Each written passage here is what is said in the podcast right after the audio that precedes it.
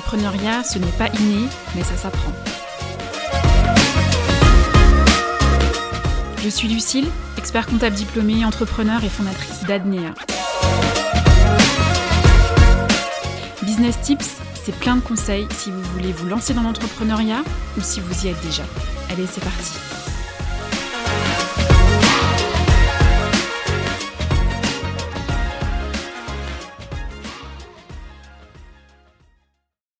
Bonjour à toutes et à tous et bienvenue dans l'épisode numéro 17 du podcast Business Tips, épisode au cours duquel je vais répondre à cette grande question que tout le monde se pose et que tout le monde me pose, c'est quand le meilleur moment pour se lancer? Alors je suis ravie de vous retrouver dans, ce, dans cet épisode.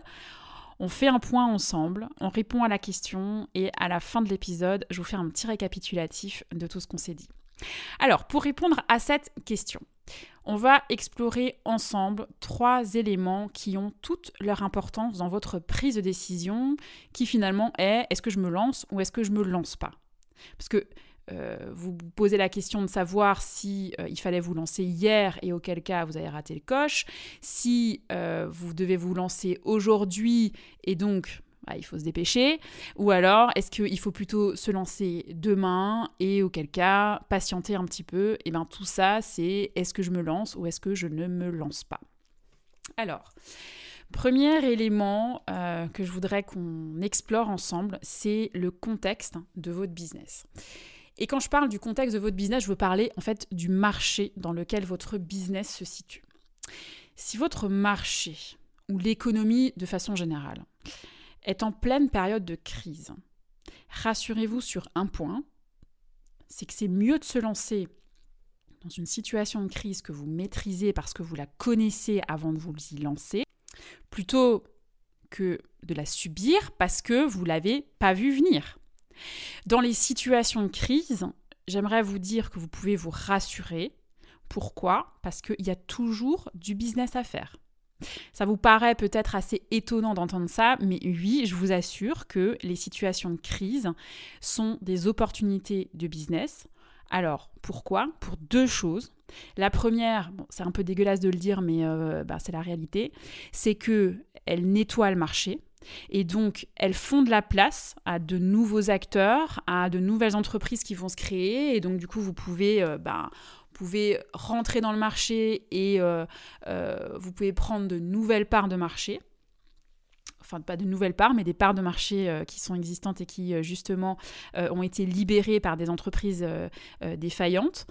et deuxième élément, elles ouvrent en fait de nouvelles opportunités de business. Alors, comment, euh, vous allez certainement me dire, mais comment ça se fait, euh, comment c'est possible que euh, une crise soit porteuse d'opportunités de business? Alors, je vais vous illustrer ça par un exemple que on a toutes et tous vécu. Hein, c'est cet exemple-là, il est universel. c'est le marché de la restauration en pleine crise Covid. Avec les confinements à répétition et les fermetures administratives des établissements qui accueillaient du public, bah, regardez, euh, les restos euh, pouvaient, plus, euh, pouvaient plus exercer leur activité. C'était un, arrêt total de leur activité. Eh bien, qu'est-ce qui s'est passé en 2020 pendant cette crise Covid? Alors, pas tout de suite lors du premier confinement au mois de mars, mais quelques, quelques semaines après regardez le nombre de dark kitchens qui se sont créés. Vous savez, les dark kitchens, c'est euh, les restaurants, euh, on appelle ça des restaurants virtuels ou encore des cuisines fantômes. En fait, euh, c'est des restaurants qui ne qui ne sont pas des restaurants classiques qui accueillent du public dans une salle, etc. En fait, les dark kitchens sont des restos où il n'y a que la partie cuisine et qui sont créés en fait que pour de la livraison ou, ou du click and collect. Donc là, les restaurants classiques étaient fermés administrativement et étaient contraints d'arrêter leur activité. C'est une, nouvelle opportunité qui s'est créée et il y a des dark kitchens qui, euh, qui sont arrivés. Dans cet exemple-là, c'est bien la preuve qu'il y a une nouvelle opportunité de business qui s'est créée via un arrêt total d'un pan complet de l'activité d'une partie de l'activité de restauration. C'est un canal de vente qui s'est arrêté, le canal de vente qui est l'accueil du public au sein du restaurant, pour laisser en fait la place à un nouveau canal de vente qui était la livraison. Euh, alors la livraison assurée par les dark kitchen ou par des plateformes de livraison, euh, ou alors euh, par du click and collect. Alors ce nouveau canal de vente, vous allez me dire, il n'était pas si nouveau en réalité. Oui, c'est vrai, il y avait déjà des acteurs comme Deliveroo, Uber Eats ou alors euh, Frishti ou enfin sur Paris. mais en fait, il était, il était en fait pas si nouveau, mais en plein essor. Donc là, c'est vraiment l'exemple en fait euh, type de la nouvelle opportunité de, nouvelle opportunité de business pardon, qui s'est euh, créée en pleine période de crise. Alors question chiffres, parce que vous allez certainement me demander euh, combien de dark kitchen ont été créés en 2020. Alors, il y a eu pas mal d'études, pas mal de recensements. Bon, on n'a pas un chiffre exact, hein, mais on a une approximation. on est aux alentours de 1500 dark kitchen qui ont été créés en 2020 dans toute la France. Alors, ça vous paraît, euh, ça vous paraît peu en réalité, c'est beaucoup. C'est beaucoup pourquoi? Parce qu'en fait, les dark kitchens sont majoritairement implantés dans les grandes villes qui sont euh, desservies par des plateformes de livraison telles que par exemple euh, Deliveroo ou Uber Eats. Donc forcément, ça limite quand même l'implantation géographique. Euh, typiquement, les dark kitchen, alors en majorité, elles se sont implantées sur Paris, euh, il y en avait sur Lyon aussi et euh, sur Marseille. voilà, c'est des villes qui sont bien bien desservies par les plateformes de livraison Deliveroo, Uber Eats, peut-être encore d'autres. Enfin voilà, sur Paris, je sais qu'il y a Frishti par exemple. De Lyon et Marseille, je ne sais pas ce qu'il y a comme autre plateforme de livraison. Euh, mais euh, voilà, c'est. Euh, alors, Deliveroo, Uber Eats, vous allez me dire que ce n'est pas que parisien, lyonnais ou marseillais. Oui, c'est vrai, il y en a aussi sur Strasbourg, il y en a même sur Mulhouse. Et oui, Mulhouse, la ville d'où je viens, qui n'était pas que l'épicentre du Covid, c'est aussi une ville, une ville desservie par Deliveroo et Uber Eats. alors, ceci, je ferme la parenthèse, ceci pour vous dire que, en fait, une crise économique, quelle qu'elle soit, elle n'est pas synonyme d'un arrêt total de l'économie. C'est euh, un arrêt total de l'économie, c'est euh, bah, quand vous avez une guerre. Voilà, là, il n'y a plus d'économie qui tourne. Euh, mais la crise économique, il y a encore, y a encore des, des pans d'activité qui tournent, il y a encore des secteurs qui tournent. et même si certains secteurs sont arrêtés, comme le secteur de la restauration traditionnelle en pleine crise Covid, eh ben, il y a quand même d'autres activités qui se sont créées, justement, qui, de nouvelles opportunités euh, qui ont été saisies par, euh, ben, par des entrepreneurs. Voilà. Alors ensuite, autre contexte de votre secteur que vous pouvez peut-être rencontrer, c'est l'évolution du marché l'évolution du, cycle du marché. En fait, euh, vous savez que le marché a un cycle, comme un produit, hein, c'est pareil. Euh, le marché, d'abord, il est innovateur, ensuite, il est en pleine croissance, et pour finir, euh, il est complètement... Enfin, pas pour finir, après, il est complètement saturé, puis pour finir, bah, il meurt. alors, reprenons quand même la situation, je dirais, euh, la plus euh, pessimiste, c'est d'avoir un marché qui est complètement saturé et euh, vous, souhaitez, vous avez une idée de business qui, justement, est dans un marché complètement saturé. Mais il n'y a aucun problème. Il n'y a aucun problème. Une des solutions pour justement percer sur un marché qui est complètement saturé, c'est quoi? C'est trouver votre axe de différenciation. Entre autres, hein, je dis bien c'est une des solutions. Hein. L'axe de différenciation, ça va être votre petit plus qui va vous différencier de toutes les autres boîtes qui sont déjà présentes sur le marché. Alors l'axe de différenciation, euh, il se trouve soit dans vos stratégies de communication, soit dans vos stratégies de marketing. Euh, bref, c'est euh, le fait que votre business, que vous, vous soyez unique. Et là, par contre, j'en reviens à ce que je dis très souvent, euh, d'ailleurs, enfin, non, pas très souvent, mais systématiquement à mes clients que je coach et que je forme, c'est que en réalité, c'est pas votre idée de business qui compte, c'est l'exécution. Et là, c'est la preuve euh, clair et net que quand on est sur un marché complètement saturé, on peut parfaitement performer parce qu'on a eu une idée de business et on l'exécute différemment. Et quand vous êtes justement unique, quand vous avez votre axe de différenciation, eh vous avez un, un business qui est extrêmement difficile, voire peut-être impossible à copier. Et vous vous démarquez aux yeux de votre clientèle, euh, vous les attirez comme des aimants, et couplé avec une bonne stratégie marketing et une bonne stratégie de communication, mais franchement, c'est quasiment impossible de ne pas réussir. C'est impossible. Donc, la preuve en est que même si vous êtes en situation de crise ou alors sur un marché complètement saturé, alors un marché mort, euh, non, vous n'allez quand même pas euh, ouvrir un magasin de location de DVD alors même que les plateformes de streaming ont tué ce marché quand même. Mais bon, ça, voilà, il faudrait quand même... Euh, voilà, il faut rester quand même un peu lucide, mais sur percer sur un marché saturé, il n'y a absolument aucune difficulté. Aucune, aucune, aucune. Pourquoi? Parce que c'est pas votre idée de business qui compte, c'est son exécution. Alors, je vais pas vous cacher, on va pas se mentir, percer sur un marché qui est euh, saturé ou alors euh, saisir une nouvelle opportunité de business quand vous êtes en pleine période de crise, ce sera un petit peu plus long pour récolter des résultats. Ça, euh, c'est clair et net. En fait, il va falloir que vous fassiez un petit peu preuve de patience et de persévérance. Pourquoi? Parce que créer une, enfin quand vous saisissez une nouvelle opportunité de business, les gens ont votre client idéal, votre clientèle cible a des habitudes de consommation.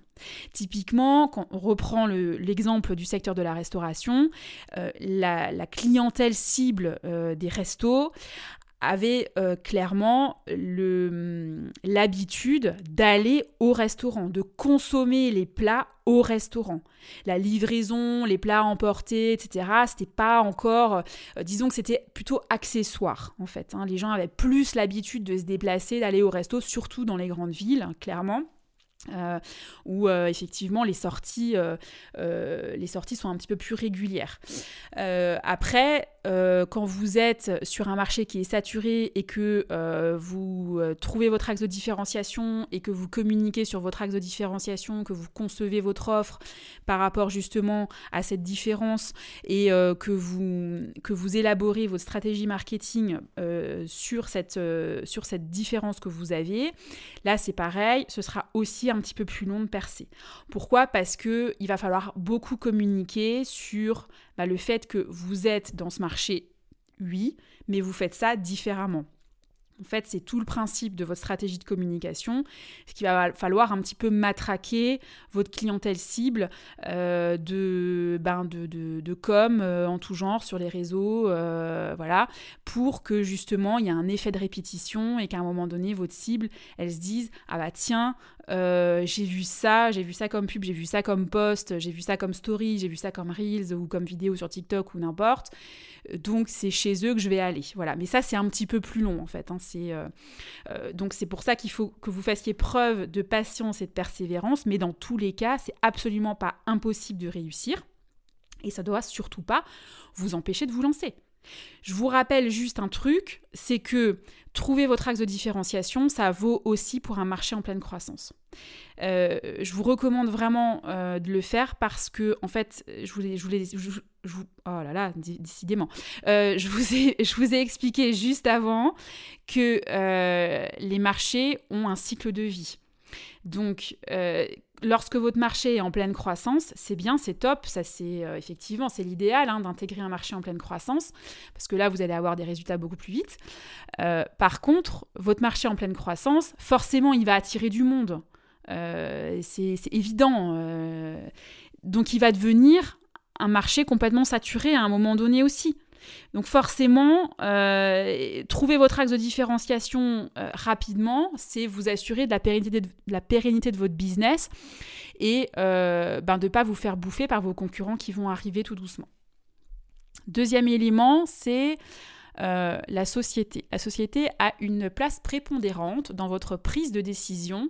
je me lance ou je me lance pas. Pourquoi?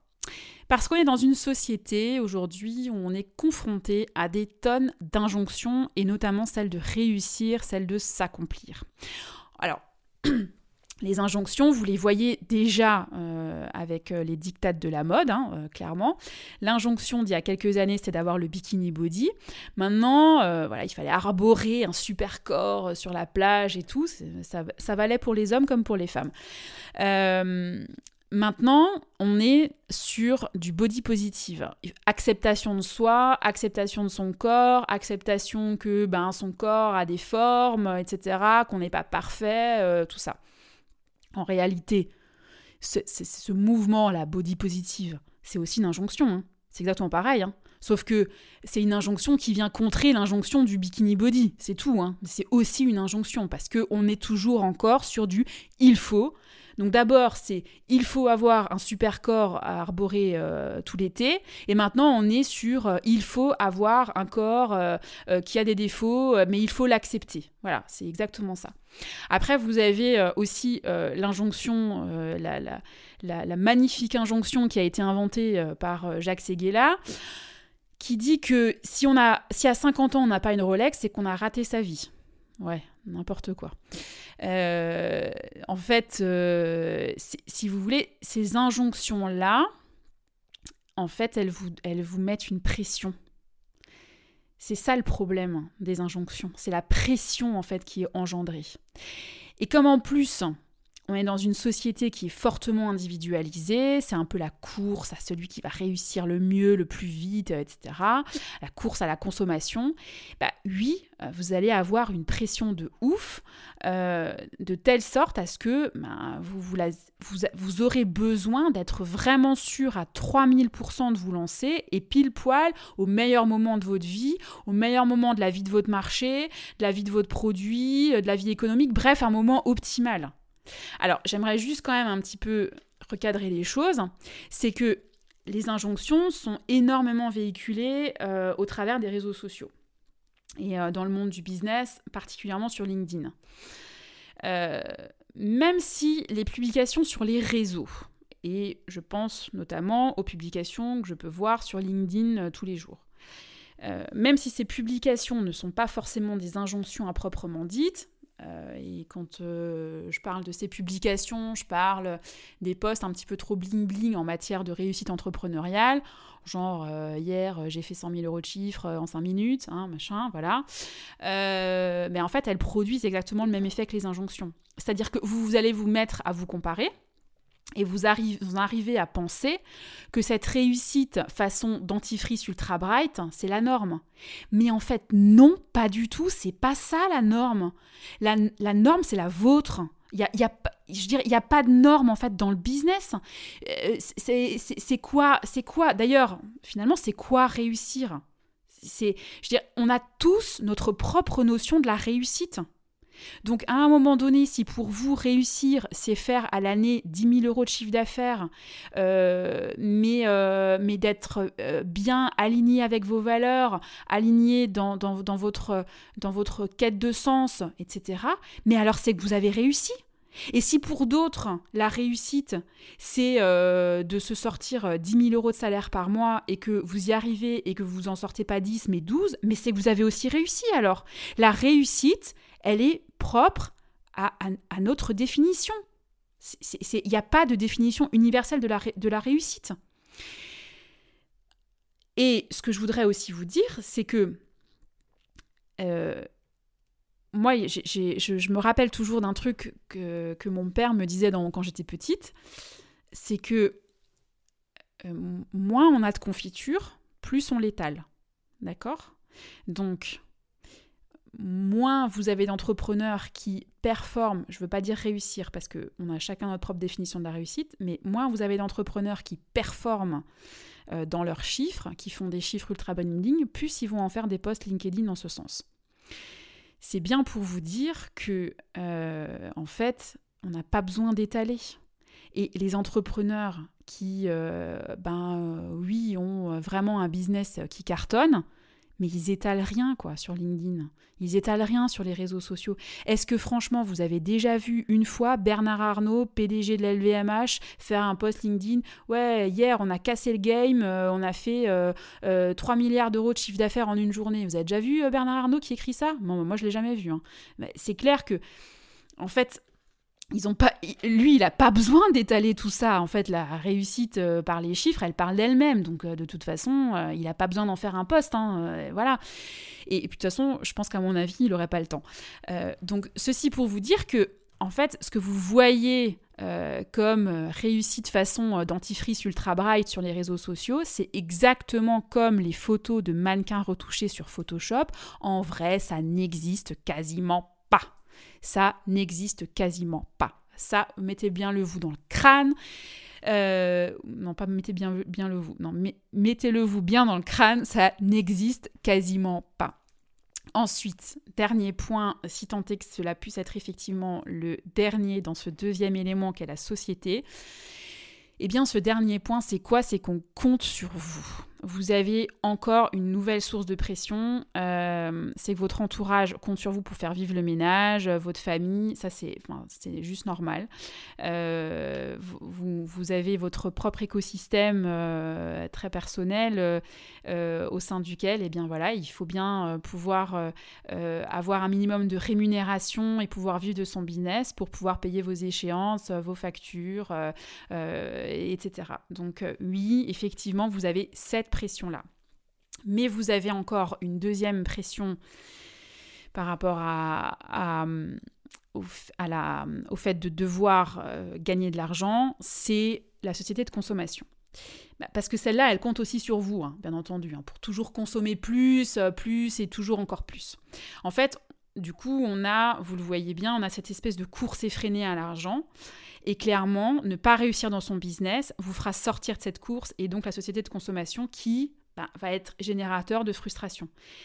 C'est encore une fois de la pression. Toute cette pression qui est véhiculée par la société, que vous pouvez voir via euh, ben, les injonctions via euh, euh, des posts euh, dentifrice ultra bright sur les réseaux sociaux, via, via tout cet étalage en fait de, réussite et via justement ben, votre propre pression que vous vous mettez parce que ben il faut bien que vous rentriez de l'argent pour pouvoir payer vos factures et vos dépenses. Et tout ce que la société de consommation véhicule pour vous faire justement dépenser toujours plus, toute cette pression-là, elle n'est ni bonne pour vous, ni pour votre business. D'accord? Donc essayez de vous en détacher autant que faire se peut. C'est pas forcément évident, mais essayez de prendre de la hauteur et vraiment de, vous, affranchir euh, de cette, de cette pression-là, qui n'est vraiment pas bonne, qui est euh, extrêmement malsaine. Troisième élément qui va interférer dans votre prise de décision, je me lance ou je me lance pas, eh bien c'est vous. Alors pourquoi? Parce que dans beaucoup de situations, notre cerveau est conditionné pour faire un rapport entre bénéfices et risques de la prise de votre décision. Je m'explique avec un exemple. Vous avez un job salarié, vous avez même la sécurité de l'emploi et vous, voulez vous lancer dans l'entrepreneuriat. Vous commencez à travailler sur votre projet, si bien qu'il est maintenant temps de vous lancer, temps de quitter votre job, euh, voilà, temps de lancer votre business. La première réaction que vous allez avoir à l'idée de prendre la décision je me lance ou je me lance, enfin la décision je me lance, c'est euh, d'évaluer le bénéfice. Le bénéfice au lancement de votre business.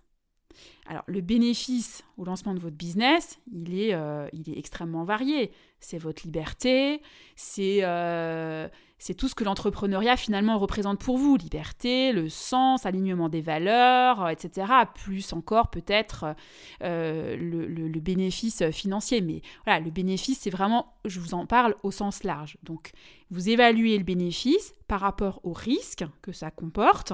Et le risque, c'est quoi? Ben, C'est le risque de subir un échec entrepreneurial, le risque de ne plus avoir de rentrée d'argent euh, à titre privé, finalement, hein, alors même que vous aviez un job salarié qui vous offrait une sécurité de l'emploi, des rentrées d'argent régulières, finalement, euh, ben, tout ce qui fait que la situation, euh, elle était sécurisante en fait. Donc on va tout naturellement donner plus d'importance à la perspective d'un risque plutôt qu'à celle d'un bénéfice. Alors il y a des gens qui effectivement font plutôt l'inverse, mais la majorité euh, des, personnes euh, donnent plus d'importance à un risque qu'à un bénéfice. C'est pas forcément plus mal, surtout quand euh, bah, on est en phase de préparation de son business, parce que effectivement, donner de l'importance à un risque, c'est vous permettre à un moment donné, justement, de, pouvoir anticiper en fait euh, toutes ces choses-là. Mais sur la prise de décision, je me lance ou je me lance pas, c'est compliqué de donner de l'importance à un risque plutôt qu'à un bénéfice.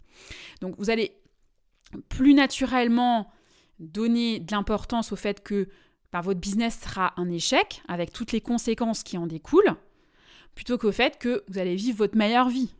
Euh, celle qui vous donne, du sens, celle qui est alignée avec, avec vos valeurs, euh, la liberté, etc., etc. Alors, pour la petite note d'histoire, voilà, instant, petit point, petit point, petit point histoire. Euh, le fait de faire en fait un rapport entre les bénéfices et les risques, c'est un processus cognitif qui vient en fait de l'époque de la préhistoire, à l'époque où ben, l'homme devait chasser pour se nourrir. Et en fait, au cours de ces périodes de chasse, chaque mauvaise décision, chaque mauvais choix pouvait lui coûter la vie, littéralement. Voilà, s'il prenait une mauvaise décision, il risquait de mourir. Donc, cet héritage préhistorique fait qu'aujourd'hui, on évalue systématiquement les risques à faire quelque chose plutôt que les bénéfices. Bon. Voilà, alors on a fait le tour de ces trois éléments, on a fait le tour ensemble. Ces trois éléments, ils ont tous un point commun. Est-ce que vous avez euh, deviné lequel? Prenez un peu de hauteur et essayez un petit peu d'analyser. En fait, le point commun à, ces trois éléments, c'est la peur. Et particulièrement la peur de l'inconnu, la peur de ne pas réussir, la peur de faire des mauvais choix, de prendre de mauvaises décisions, bref, la peur. Voilà. Là, je vous rappelle à l'épisode 11 de ce podcast dans lequel je vous explique comment mettre ses émotions au service de son business et je vous en parle en particulier de cette peur et des effets en fait sur votre prise de décision.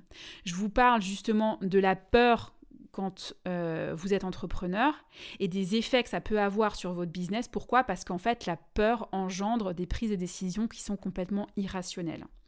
Mais là, c'est pareil. Là, la peur, en fait, elle va vous faire douter. Elle va vous faire, euh, elle va vous faire en fait euh, elle va, vous déclencher ce processus cognitif où vous allez prendre en considération les risques au détriment des bénéfices. Et tout ça, toute cette peur, en fait, elle est issue ben, justement du contexte dans lequel votre business se situe. cette peur, elle est aussi issue de cette pression qui est véhiculée par les injonctions de la société et par le fait que vous avez aussi votre propre pression que vous vous mettez pour justement euh, ben, pouvoir vivre de votre business.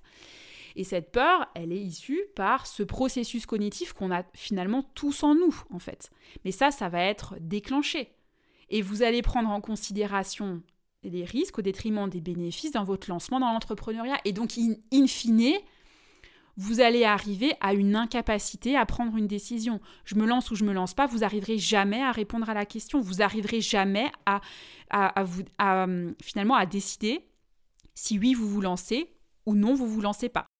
Et donc, vous l'avez compris, avec tout ce qu'on s'est dit, la réponse à la question quel est le meilleur moment pour se lancer, ben, en fait, il n'y en a pas il n'y a pas de réponse à la question parce que de bons ou de mauvais moments pour se lancer, il n'y en a pas. Alors, comme il n'y en a pas, et que vous posez la question, je vais quand même vous répondre. Et eh bien en fait, le meilleur moment, c'est quand? Ben, C'est maintenant. Voilà. la, meilleure réponse à cette question-là, comme il n'y en a pas vraiment, ben, c'est maintenant. En fait, on l'a vu, on l'a vu ensemble. Là, c'est voilà, petit instant récapitulatif de tout ce qu'on s'est dit on l'a vu, peu importe le contexte de votre business, il y aura toujours une opportunité. Rappelez-vous, crise Covid, les restos étaient en plein arrêt d'activité, les dark kitchens se sont montés. Toujours une nouvelle opportunité de business. Ce canal de vente traditionnel s'est vu complètement à l'arrêt. Un nouveau canal de vente a pris la place. Nouvelle opportunité de business. Marché saturé, pas de souci j'exécute mon idée de sorte à ce que je trouve mon axe de différenciation et il n'y a aucun problème, j'arriverai aussi à performer. Deuxième point, vous n'êtes pas obligé de vous plier à toutes ces injonctions de la société et finalement de plier le game dans le business. Vous n'êtes pas obligé de ça. Vous n'êtes obligé d'ailleurs de rien. Vous êtes peut-être juste obligé de payer vos factures et vos échéances de prêt et, tout ce à quoi vous vous êtes engagé de payer. Mais sinon, c'est tout. Vous n'êtes pas obligé euh, vous n'êtes pas obligé d'arborer un bikini body sur la plage en été. C'est pas une obligation. Donc, euh, en cela, ne, vous laissez pas guider par les injonctions de la société. Et dernier point, c'est pas parce que l'entrepreneuriat peut comporter des risques. Ouais, voilà, j'ai l'impression qu'on est dans une espèce de vieille pub française des jeux. Jouer peut comporter des risques. Euh, c'est pas parce que l'entrepreneuriat peut comporter des risques que pour autant, il n'y a pas de bénéfices. Donc, la réponse à la question, c'est quand le meilleur moment pour se lancer? Je vous réponds, c'est maintenant, alors lancez-vous. Voilà, c'est vraiment, c'est, euh, je crois que c'est la meilleure réponse à la question, la meilleure réponse à cette question, lancez-vous. Bon, je finis pas cet épisode sans vous donner quand même un petit conseil. Le conseil que je vous donne, et ça je pense que vous vous en doutez, c'est celui de bien préparer votre projet de business pour anticiper vraiment toutes les difficultés et vous lancer sereinement. En fait, comme j'ai l'habitude de le dire, vous devez construire un business sur des fondations solides pour pouvoir en vivre plutôt qu'en survivre. C'est quand même... Euh, c'est quand même un peu plus confortable. Bon, on arrive à la fin de l'épisode. Je vous remercie vraiment euh, de m'avoir écouté, de m'avoir suivi jusqu'à la fin. Et avant de nous quitter, euh, je vous fais un petit rappel pour euh, mettre une note 5 étoiles à ce podcast sur votre plateforme d'écoute préférée pour nous donner de la force. Et je vous rappelle également de vous abonner pour être notifié des prochaines sorties d'épisodes. À bientôt!